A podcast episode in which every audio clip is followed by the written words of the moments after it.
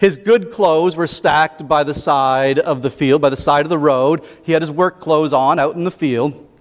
And the, the boy looked at his older friend and said, ha, he, he thought this would be funny. Let's hide, let's hide his shoes. So he, when he comes from the field, he won't be able to find them. His expression will be priceless. Uh, the boy laughed. And the older of the two boys thought for a moment and said, Ah, the man looks so poor. See his clothes. Let's do this instead. Let's hide a silver dollar in each shoe, and then we'll hide in these bushes and see how he reacts to that instead. So the younger companion goes along with the plan, and they placed the silver dollar in each shoe and hid behind the bushes. It wasn't long before the farmer came in from the field, tired and worn. He reached down and pulled on a shoe, immediately feeling uh, the money under his foot. And with the coin now between his fingers, he looked around to see who could have put it in his shoe, but no one was there. He held the dollar in his hand uh, and stared at it in disbelief. Confused, he slid his other foot into the other shoe and felt the second coin. This time the man was overwhelmed when he removed the second silver dollar from his shoe. And thinking that he was alone, because these uh, boys had hid so well, he dropped to his knees and offered a verbal prayer that the boys could easily hear from their hiding place. They heard the poor farmer cry tears of relief and gratitude. He spoke of his sick wife and his boys in need of food. He expressed gratitude for this unexpected, unexpected bounty from unknown hands. And after the farmer had gone, after a little while, the boys came out from their hiding place and slowly started their long walk home. They felt good inside, warm changed somehow, knowing that the good they had done, despite their uh, intent to prank this farmer, they felt good knowing that what they had done uh, wound up benefiting this farmer in dire straits, and a smile uh, crept across their souls. I'll close this morning with one final story. Um, again, about how sometimes a little, a little bit of faith can do great things, and sometimes little things at least what we think of as little things, can have great effect. Uh, this is sometimes called the butterfly effect. Uh, have you heard of this based on the scientific theory that something as small as uh, the flutter of a butterfly wings across the world can affect a tornado on the other side uh, of the globe? Little things make big difference. So, a couple of years ago, uh, I was with my brother Wendell. We were standing together, chatting, uh, and a young man walked up to us. Uh, I say young, he was younger than us anyway, about three or four years younger. A tall, broad shouldered, a handsome young man, flowing hair, full beard, uh, deep, intense eyes. He uh, gave off, he exuded confidence and self possession. He said hi, and then he asked, uh, he said, Do you remember me? And we stammered a bit. Um, uh, er, sorry, uh, not sure. Clearly, he knew us, and clearly, he was enjoying the fact that we couldn't remember him, that we had no idea who this was. So he let us struggle awkwardly for a bit, and then he continued. He said, Because I remember you. You made a huge difference in my life. Now, Wendell and I looked at each other thinking, well, wouldn't we remember something so significant? Uh, this young man left us hanging a while longer, clearly enjoying our suspense. Then he told us his name and remembered how, when we were all kids, his, brother, his mother uh, brought him a couple of times to visit us on our farm. Uh, it was a rough time in their family. His mom and dad were in the middle of a, a messy divorce. This boy had some behavior issues, and it was a particularly difficult time for him during, his, uh, during the family breakup. I remember, he told me and my brother, I remember you played with me. You taught me how to throw a frisbee. I'll never forget what you did for me. He shook our hands again and beamed gratitude in our direction, and then he walked away. This young man who appeared so successful 30 some years uh, since we had last seen him. And when he walked away, Wendell and I looked at each other with raised eyebrows. Hmm, do you remember teaching him how to play frisbee? No, me either. I kind of remember him coming to play vaguely. I think we thought he was a little dweeb. Well, I'll tell you, this young man's gratitude left us feeling humbled, and it just goes to show that with faith, a kind act that we might not even think about can have great consequences. God uses humble and simple, small acts to bring, bring grace and beauty and joy in the world. God uses humble, simple folks like you and like me to make all the difference. Thanks be to God. Hosanna in the highest. Blessed is the one who comes in the name of the Lord. Amen. Okay. Our second reading today is from Romans 4, verses 1 through 5. Let us listen to the word of God. So, what are we going to say?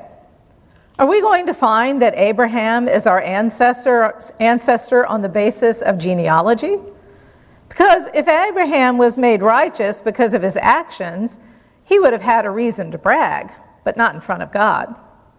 What does the scripture say? Abraham had faith in God, and it was credited to him as righteousness. Workers' salaries aren't credited to them on the basis of an employer's grace, but rather on the basis of what they deserve. But faith is credited as righteousness to those who don't work because they have faith in God who makes the ungodly righteous. This is the word of the Lord. Thanks be to God.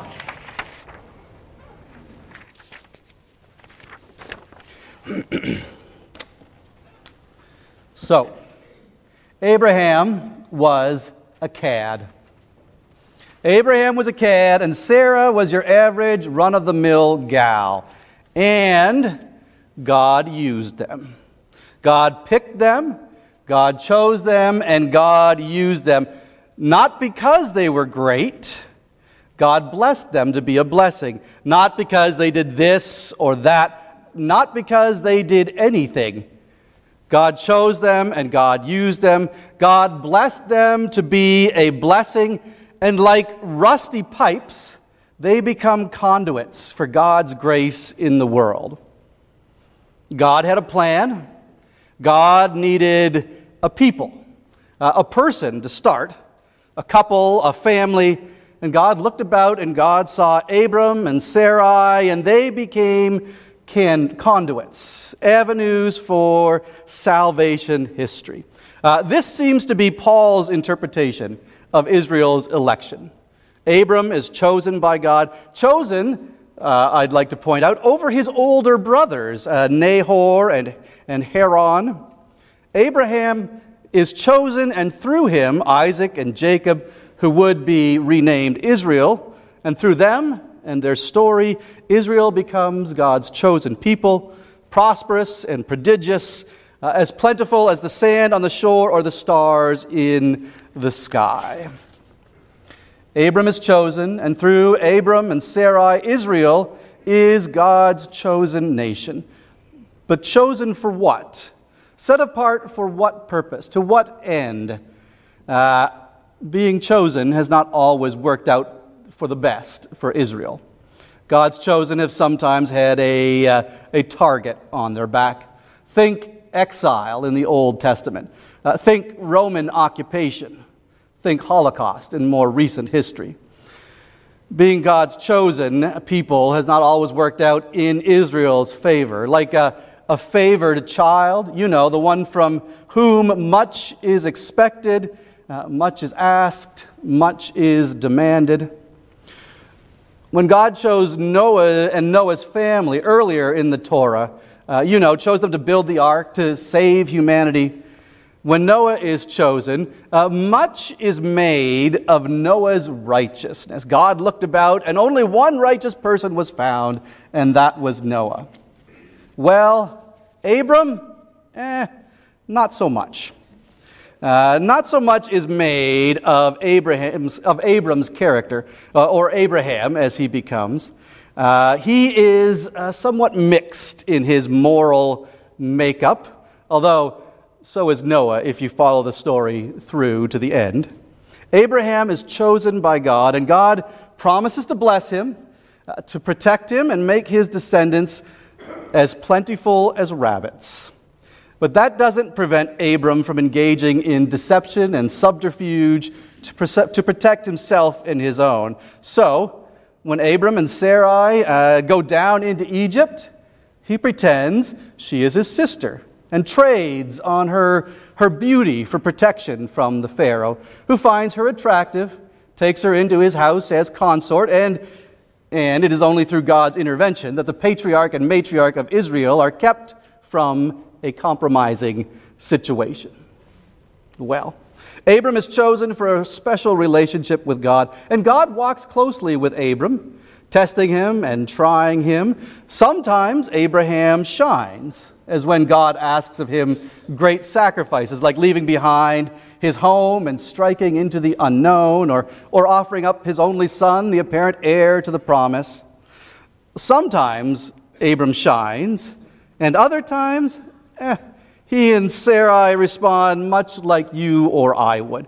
God tells them he will, God will give them a child in their old age, and they, they laugh in God's face. yeah, nice one, Lord. Always the comedian. So Abram was a cad, and Sarai was some gal, and that, that is good news because God can use the humblest of stuff the simplest of souls to bring grace uh, to the world, to shine God's light and show God's love and mercy to a world that needs light and love and grace, now and always. If God can use ordinary folk like Abram and Sarai, if God can base salvation history on gloriously flawed individuals, complex characters, well rounded, with strengths and glaring weaknesses both, well, then God can use me and God can use you too. God can use the imperfect persons around us to care and minister to you and me in our uh, need. And God can use you and me to minister to those around us in their times of need as well. God's light shines on Israel, and God's light continues to shine in the world. And we, like Israel, are witnesses to the light. We appreciate the light, we enjoy the light, but we are not meant to bask in it only. We are not merely sunbathers who sit on our beach chairs and soak up God's light, uh, soak up the rays. No, rather, we shine the light.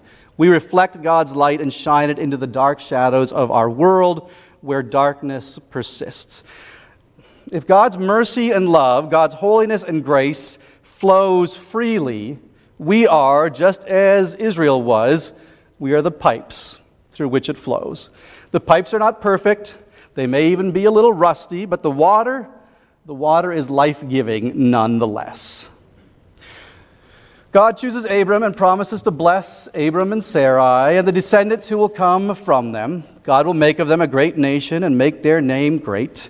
Uh, to what end? For what purpose does God choose Abram and bless Israel and pour out his grace on the church and on the world and on uh, you and on me? God bless them, God blesses us so that they and we might be a blessing to all nations. From humble roots comes the salvation of the world.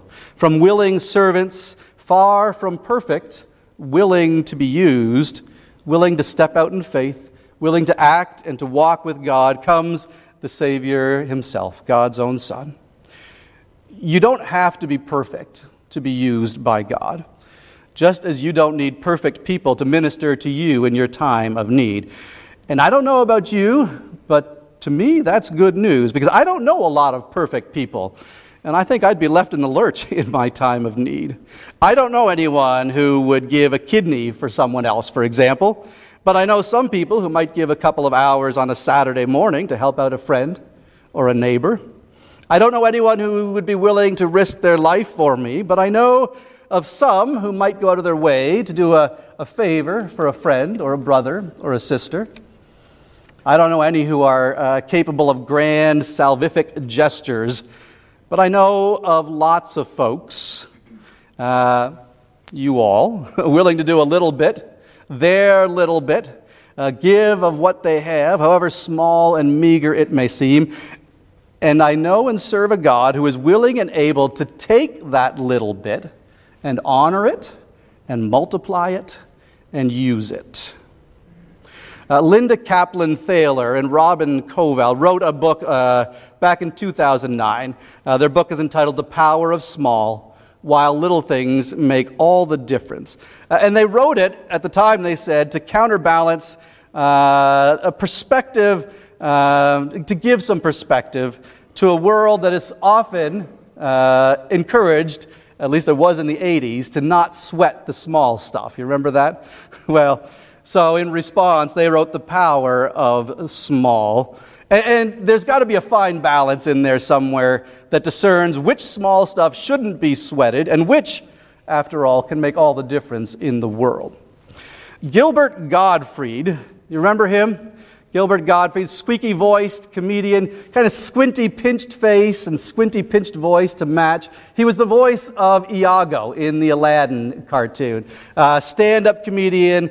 Uh, I can't do impressions, otherwise, I would try and give you his voice. You'll have to just picture it in your mind. Oh, he was also the voice of the Aflac duck. Aflac! Um, he writes the foreword for their book, The Power of Small. Uh, Kaplan and Koval, uh, who wrote the book, they were uh, the heads of the um, advertising firm that came up with the AFLAC uh, campaign, which is how Gilbert Gottfried got to know them. That's where the connection comes. Uh, but he writes a pretty good foreword to their book, and uh, I like it. So I'm going to share his, his foreword with you this morning. He begins, Gottfried writes, he says, Before we get going here, you probably want to know why I'm writing the foreword to this book. Well, first, I'm a small man. It would have made no sense for Shaquille O'Neal to write it. Second, and let's face it, he says, I'm funnier. In my line of work, small things make a big difference. If you're a half beat off, the joke goes over like pork rinds at a bar mitzvah.